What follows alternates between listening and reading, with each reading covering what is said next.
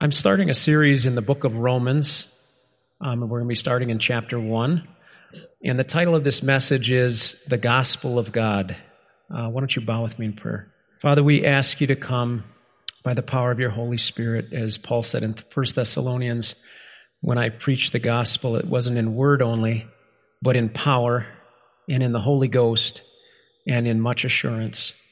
And Lord, we're asking you to come and to bless your word today with power and the Holy Spirit and much assurance to our hearts. Bring your anointing both to preach and to receive it and be honored and lifted high today. In Jesus' name, amen.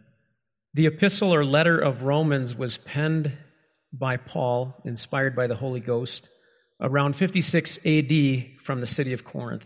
Uh, Paul had actually, at this point, never yet been to Rome, but he would go there in the future. Uh, the church in Rome was predominantly Gentile and was likely birthed by new converts who spread there after the persecution of the early church in Jerusalem after Pentecost. The letter is deep in fundamental doctrinal truths, making it a favorite among many Bible students. How many of you here would say Romans your favorite New Testament book? A couple? Good, it's mine. The main themes of the book are the gospel, which means good news. It shows us the way of salvation, justification by faith without the works of the law, the inability of all men to live up to God's standards by their own morality, the call to living or walking in the Spirit, maturing from positional righteousness to practical righteousness, the incomparable love of God, Israel's rejection, election, and future salvation, the believer's attitude toward authority, and Christian liberty defined or constrained by love. Today we're going to be looking at the first 16 verses of chapter 1 in which Paul uses the word gospel four times. And the title of the message again is The Gospel of God. I'm going to start by just reading this passage and then we're going to dig into it. Romans 1, verse 1. Paul, a servant of Jesus Christ, called to be an apostle, separated unto the gospel of God, which he promised before by his prophets in the Holy Scriptures, concerning his Son, Jesus Christ our Lord, who was born of the seed of David according to the flesh, and declared to be the Son of God with power, according to the Spirit of holiness, by the resurrection from the dead through him we have received grace and apostleship for obedience to the faith among all nations for his name, among whom you also are the called of Jesus Christ, to all who are in Rome, beloved of God, called to be saints.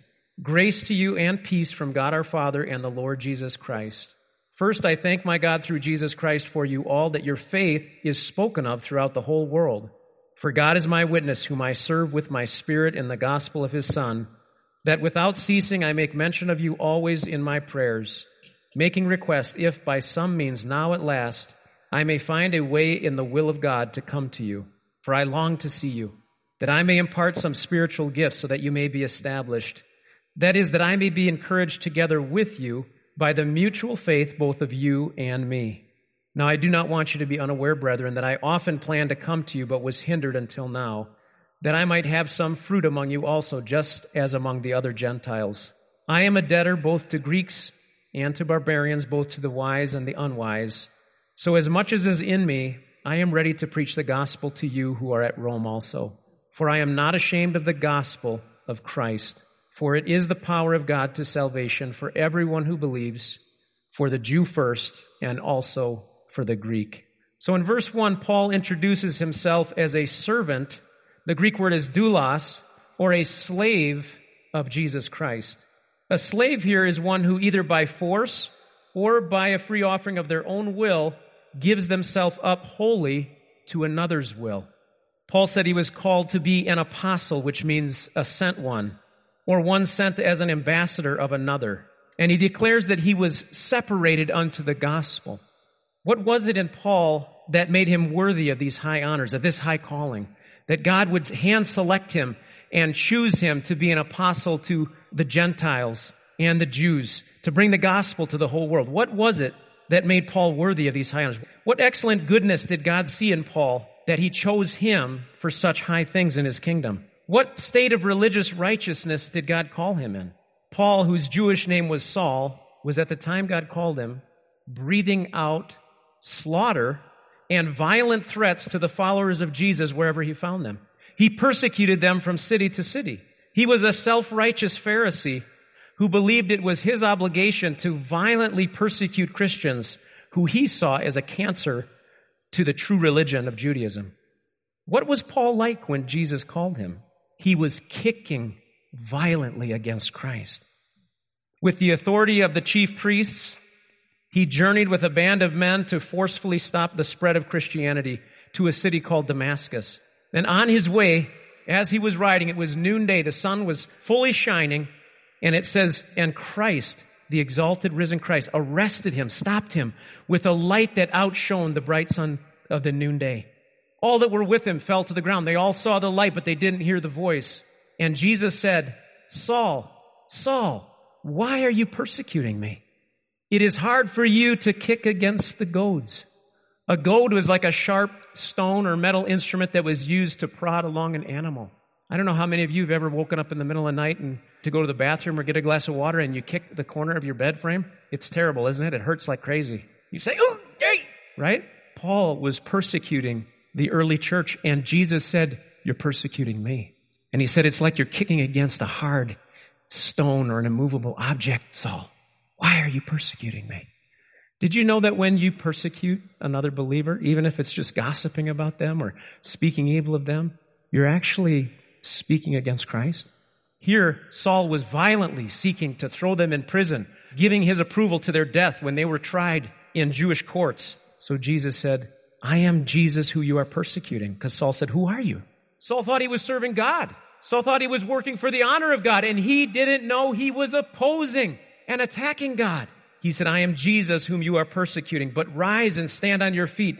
For I have appeared to you for this purpose, to make you a minister and a witness, both of these things which you have seen and of the things which I will yet reveal unto you.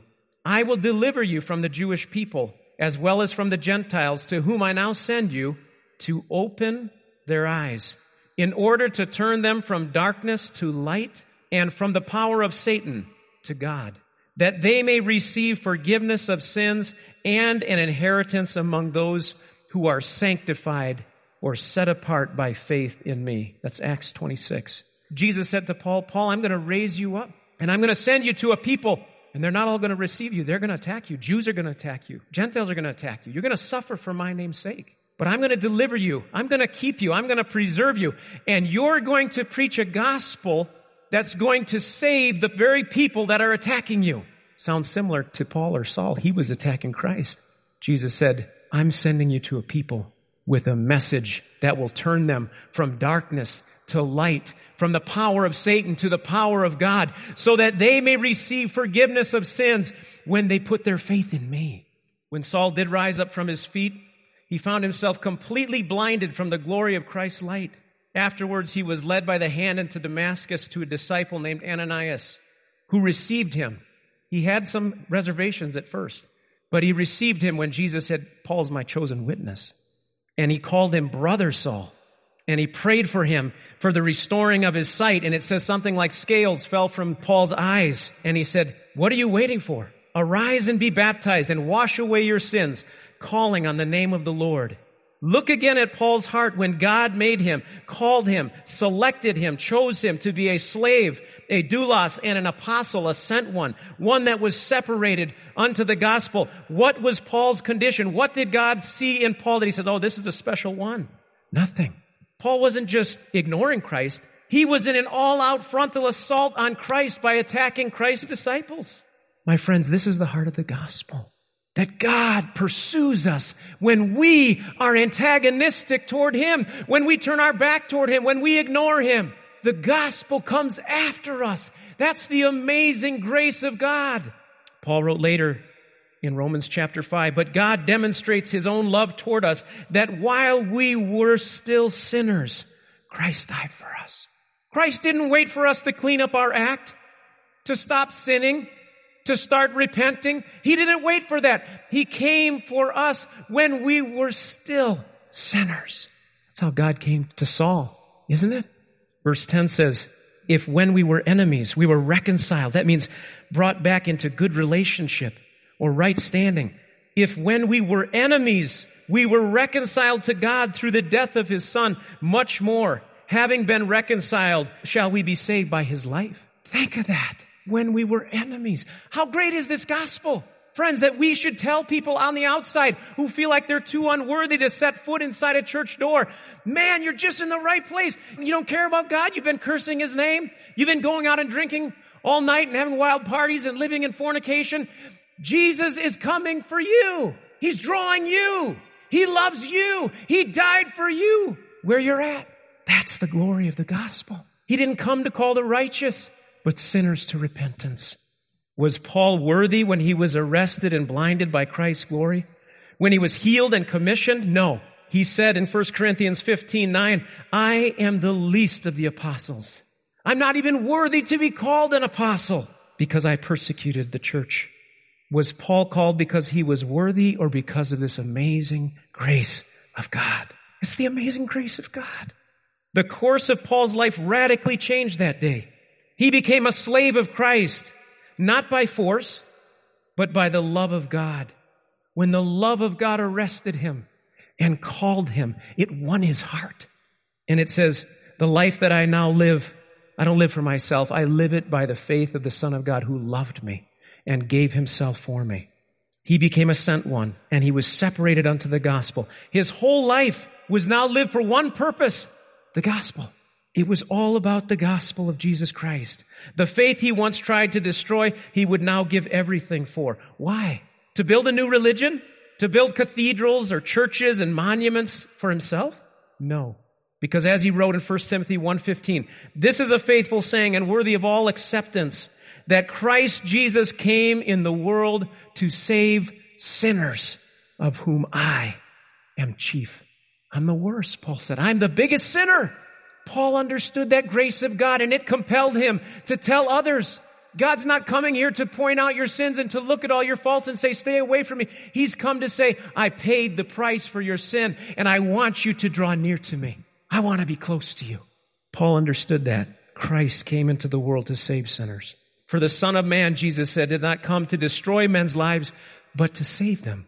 That should be the message that we are giving to this world. That should be the attitude that we portray in our body language toward unbelievers, in our conversation toward them. We should be portraying to them, there's a God in heaven that loves you. And He's done everything. He's done all the heavy lifting to bring you to Himself. He came to us when we were sinners, when we were enemies, antagonists, when we ignored him and despised him, he came to bear the punishment of our sins that we deserve so we could be free from judgment, free from condemnation, and so we could be made right with God, friends with God. Going back to Romans 1, 1 and 2, it tells us the gospel of God that Paul was separated unto was not some new thing, but that it was promised. The good news was promised before by his prophets in the Holy Scriptures. Paul's referring to the Old Testament prophecies that spoke of Messiah, that spoke of this great gospel of God that was coming. There are dozens of Old Testament prophecies about Messiah and the gospel, ranging from his virgin birth to where he would be born. So many prophecies. But I think the one that shines so brightly for the gospel, which could be one of the clearest, is in Isaiah 53, 1 through 6. This was 900 years before Jesus was born. And the prophet said, Who has believed our report? And to whom has the arm of the Lord been revealed? for he shall grow up before him as a tender plant. Who is it talking about? Who is he? I heard it whispered. Jesus. He, Jesus, shall grow up before him. Who's him? The Father, right? Here you see the Father and the Son. He shall grow up before him as a tender plant and as a root out of dry ground. What was the dry ground? That was the spiritual and religious condition that Jesus was born into. The Pharisees who controlled the religious system, it was extremely dry ground. They were looking for Messiah, but when he came, they hated him and killed him. He has no form or comeliness. Jesus didn't come looking like Brad Pitt. He was a very average, unattractive man, just a normal Jewish man. He had no form or comeliness, and when we see him, there's no beauty that we should desire him. He is despised and rejected by men, a man of sorrows and acquainted with grief. And we hid, as it were, our faces from him. He was despised, and we did not esteem him. Surely he has borne our griefs and carried our sorrows, yet we esteemed him stricken, smitten by God, and afflicted. But he was wounded for our transgressions. He was bruised for our iniquities or rebellion. The chastisement for our peace was upon him, and by his stripes we are healed. All we like sheep have gone astray. We have turned everyone to his own way, and the Lord has laid on him the iniquity of us all. This is the gospel. We despised him and hid from him, and yet the Father placed our sins, our rebellion, our judgment on him. This is what the sacrifice of Jesus did. He went to the cross and bore our punishment for sin so we could go free. The innocent Lamb of God received the full wrath of God against sin, our sin, my sin, so we would not be condemned. The chastisement or punishment for our peace was upon him. Jesus received the wrath that our sins deserved upon himself. Do you know that? I think that that was more awful by many times than the physical suffering Jesus went through, which was bearing our sin our pride, our selfishness, our perversion, our indifference, our hatred of others. He bore it upon himself. The one who had never sinned, kept himself from sin, carried every sin that man would ever commit upon himself at the cross. Why? So we could be free. So we could have peace. So we could be brought near to God. His blood was the price of our freedom, our forgiveness, some people think, you know what, when I stand before God, I know that God's a loving God. He'll just forgive my sins. He'll just, because He's loving, because He's benevolent, He'll just forgive my sins. My friends, that would be a breach of God's justice. See, justice requires that there must be a punishment for sins. Justice requires it. And God will not contradict or bypass His own justice. When Jesus went to the cross, He fulfilled the justice of God. Do you understand that? Sin was punished in Christ for us. He took it so we wouldn't have to bear it. Somebody's going to pay for sin. Those that trust Christ, Christ has paid for their sins at the cross, taking them away as far as the east is from the west. Those that say, you know what, I'm going to take my chances and stand before God and hopefully my good outweighs the bad, they will bear their own sins in eternity separated from God. But God is not willing that any should perish, but that all should come to repentance. God's desire is that all men would be saved and come to the knowledge of Jesus Christ. Listen, Jesus paid it all. All to him I owe. Sin had left a crimson stain. He washed it white as snow. For God so loved the world that he gave his only begotten Son, that whoever believes in him should not perish but have everlasting life. Has that verse become so familiar that it's lost its meaning, its power to your mind? God so loved the world that he gave his only begotten son that whosoever believes in him should not perish, but have everlasting life. How do you enter into the benefits of this incredible gospel? Believe in Jesus. Believe in him. Believe the testimony that God has given of his only son. Look at verse 3. Who was born of the seed of David according to the flesh. This refers to his human ancestry through Mary, which fulfilled the prophecies that he would descend from David's lineage. Verse 4 and declared to be the Son of God with power, according to the Spirit of holiness by the resurrection from the dead. There are many proofs of Jesus' deity. His miracles attest to his deity. The transfiguration, the voice of God saying, This is my beloved Son in whom I'm well pleased.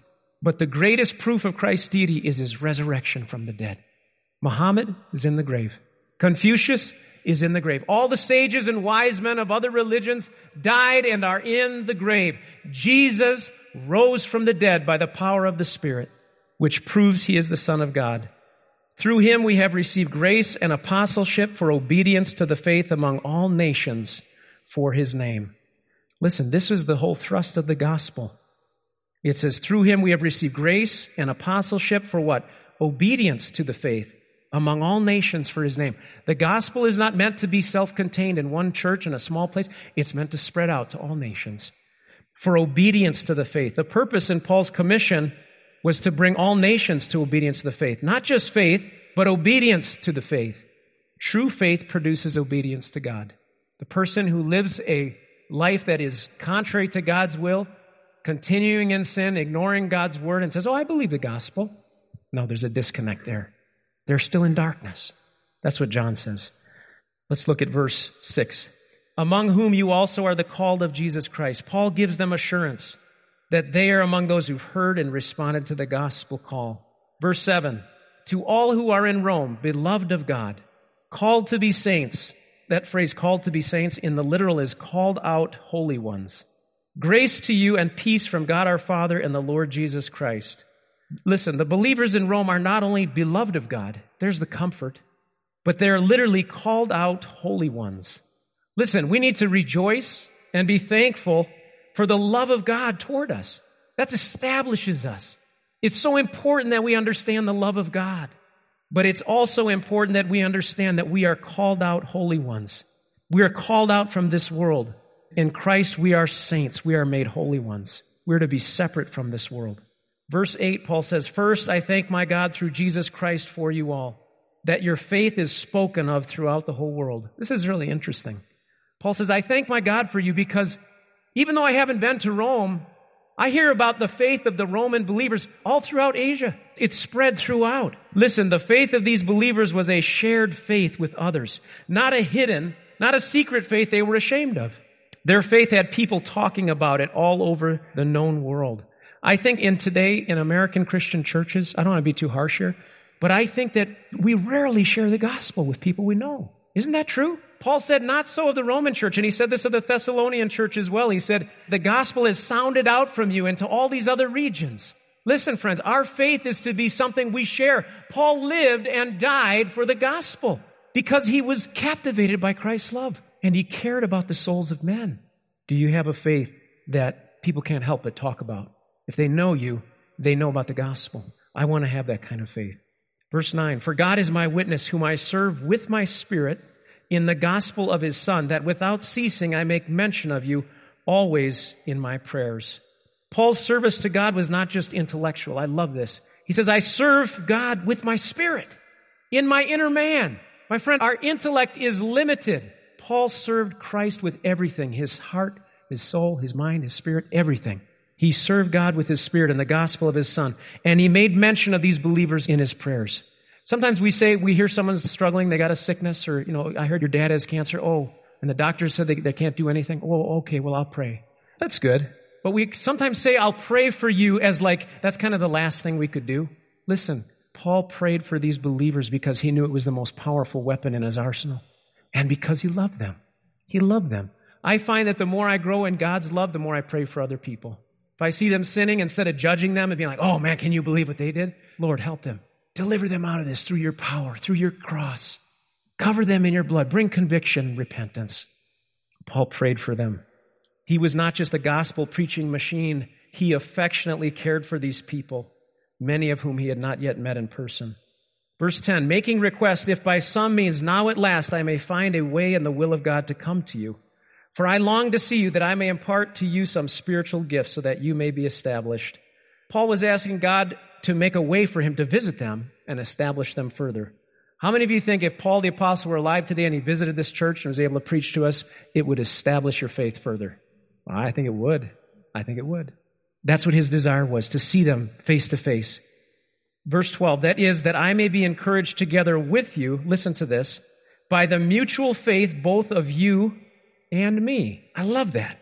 That I may be encouraged together with you by the mutual faith, both of you and me. In other words, Paul's saying, I want to see you face to face. I want to encourage you with my faith, and I want to be encouraged by your faith. Paul highlights the value of face to face fellowship with other believers. It encourages. It lifts you up. Friend, it's great to listen to sermons or watch a podcast, but watching a podcast or listening to a sermon on a Sunday morning cannot replace the face to face fellowship you have with other believers or small group fellowship, small group Bible studies. There's something powerful that happens when we gather together. It encourages each other. It helps us encourage each other in our faith. Verse 13. Now I do not want you to be unaware, brethren, that I often planned to come to you, but was hindered until now that I might have some fruit among you also, just as among the other Gentiles. Even Paul did not have all his prayers answered in his timing. He had wanted to visit the Romans earlier. And he says, I was hindered. We don't know if he was hindered by Satan. There were other times where he said he was hindered by Satan. We don't know if he was hindered by God. It didn't really matter to Paul. Paul trusted in the sovereignty of God. He knew that God had a purpose for it. And he said that we might have some fruit as also among the other Gentiles. Paul was taking up a collection to bring from the different churches in Asia Minor to bring a collection to the church in Jerusalem, which was very poor. And he said to the Romans, I want you to be a part of this. I want you to experience the awesome blessing and grace of giving. Verse 14. I am a debtor both to Greeks and to barbarians, both to wise and to unwise. So as much as is in me, I'm ready to preach the gospel to you who are at Rome also. Paul felt indebted to all people to share the glorious gospel of Jesus Christ. Do you feel that burden around you? Do you look at people and think about them in terms of are they saved or, or are they not saved? Do they know Christ yet or don't they? And if they don't, do you long to share with them that good news of Jesus Christ? I saw a video the other day of this police officer who was trying to arrest a guy out of his car, and the guy turned on him and just was bigger than him, started attacking him, beating him, going for his gun. And it was so pitiful to me hearing this police officer crying out for help. Help! He's trying to get to his radio. He's crying out for help. And this guy's going for his gun, and the, and the police officer is fearing for his life. I can't imagine. And there were people around. They were calling for the police, for more police to come. I can't imagine personally seeing that and not intervening. You know what I'm saying? If I came upon a police officer calling for help or I saw somebody getting beat up, I would intervene. I would help them. You know, it's like in New York City, there's people that are fighting or there's a, a woman getting attacked and they're like this, right?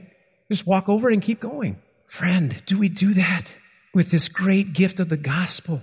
People are dying and lost and headed toward a destruction in hell. Are we stepping over them? Or are we in love reaching out to them with the gospel? Paul said, I'm a debtor to everyone around me. Later, he said, I become all things to all people. I've become a servant to all men so that I can win some for the gospel's sake, for Christ's sake, because he saw value in people. He wanted to save their souls by bringing them the gospel. Paul was just the messenger. He couldn't save them, but the message he had was full of power. Listen, it's interesting that he says here, so as much as is in me, verse 15, I'm ready to preach the gospel to you that are at Rome also. I always looked at that verse and thought, this is interesting. He's, why would he want to preach the gospel to those that are already saved in Rome? You ever wonder that? Listen, we need regular reminders to keep the sacrifice of Jesus fresh in our minds because we're forgetful. We need regular reminders. We need to be sharpened by hearing the gospel and motivated to share the gospel with others. Verse 16, definitely my favorite verse in this chapter.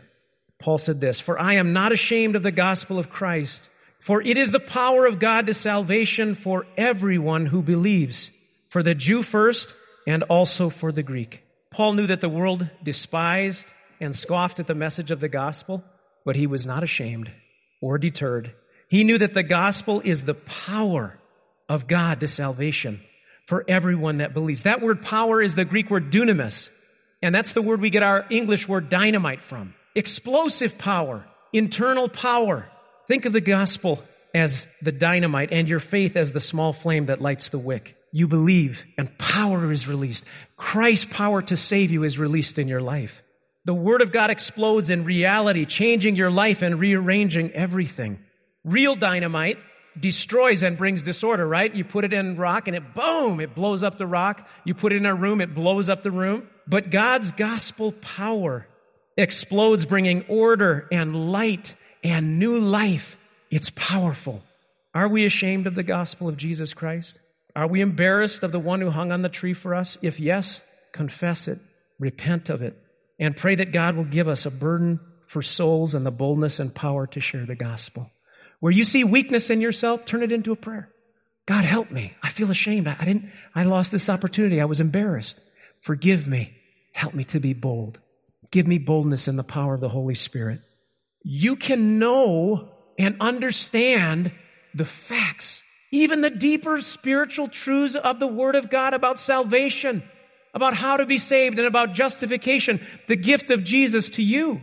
But my friends, its power is not released in you until you believe it. When you believe it, that's when the dunamis, that's when the power of God, the gospel, begins to work in you and change you. Praise God. I am praying that God will bring my brother to that, back to that place of believing. I'm going to close with these two verses, Hebrews 4 2. For indeed the gospel was preached to us as well as to them, Paul said, but the word which they heard did not profit them, not being mixed with faith in those who heard it. Paul said two groups of people heard the gospel. One group heard it it didn't profit them. It didn't change them. It didn't benefit them. There was no power. Why? Because they didn't mix it with faith. Two people could be hearing the same sermon, and one could say, Man, I didn't know, I don't know what that guy was talking about. It was like rocks coming out of his mouth. Other person say, Wow, I was blessed. God really spoke to my heart. It's not the preacher, it's how do you receive it? Receive it with faith. Same is true of the gospel. You could be pastor's child, pastor's son, pastor's daughter. Hear your dad bring awesome messages every Sunday, every Sunday, and it not benefit you at all. Because faith is what releases the promise and power of God. It's the way God made it. Today you have heard and understood this gospel, this glorious gospel. But to experience its power to save you, you must believe it. You must believe it. Faith is a gift from God. And you could have small faith and say, I want to believe. I feel the Holy Spirit working in my heart. Be like that man that said, Lord, help my unbelief. I want to believe. Help my unbelief. Jesus helped him. 1 Thessalonians 2:13 last verse. For this reason we also thank God without ceasing because when you, the Thessalonian church, when you received the word of God which you heard from us, you welcomed it not as the word of men, but as it is in truth, the word of God, which also effectively works in you who believe. Do you think this is the word of men? It won't profit you at all. But when you receive it as it is, as the word of God, its power is released in you and it will effectively work in you by the Holy Spirit. Let's pray. Father, thank you for this day. Thank you for your power in the gospel. Lord, I want to pray for any that are here today. Maybe they're here joining a family. Maybe they just visited. This is their first time. Or maybe they've been here for weeks. They've heard the gospel, but they haven't believed it, put their trust and faith in Jesus Christ and the, the one who is the subject of the gospel. Lord, I pray that you would draw them to salvation even today.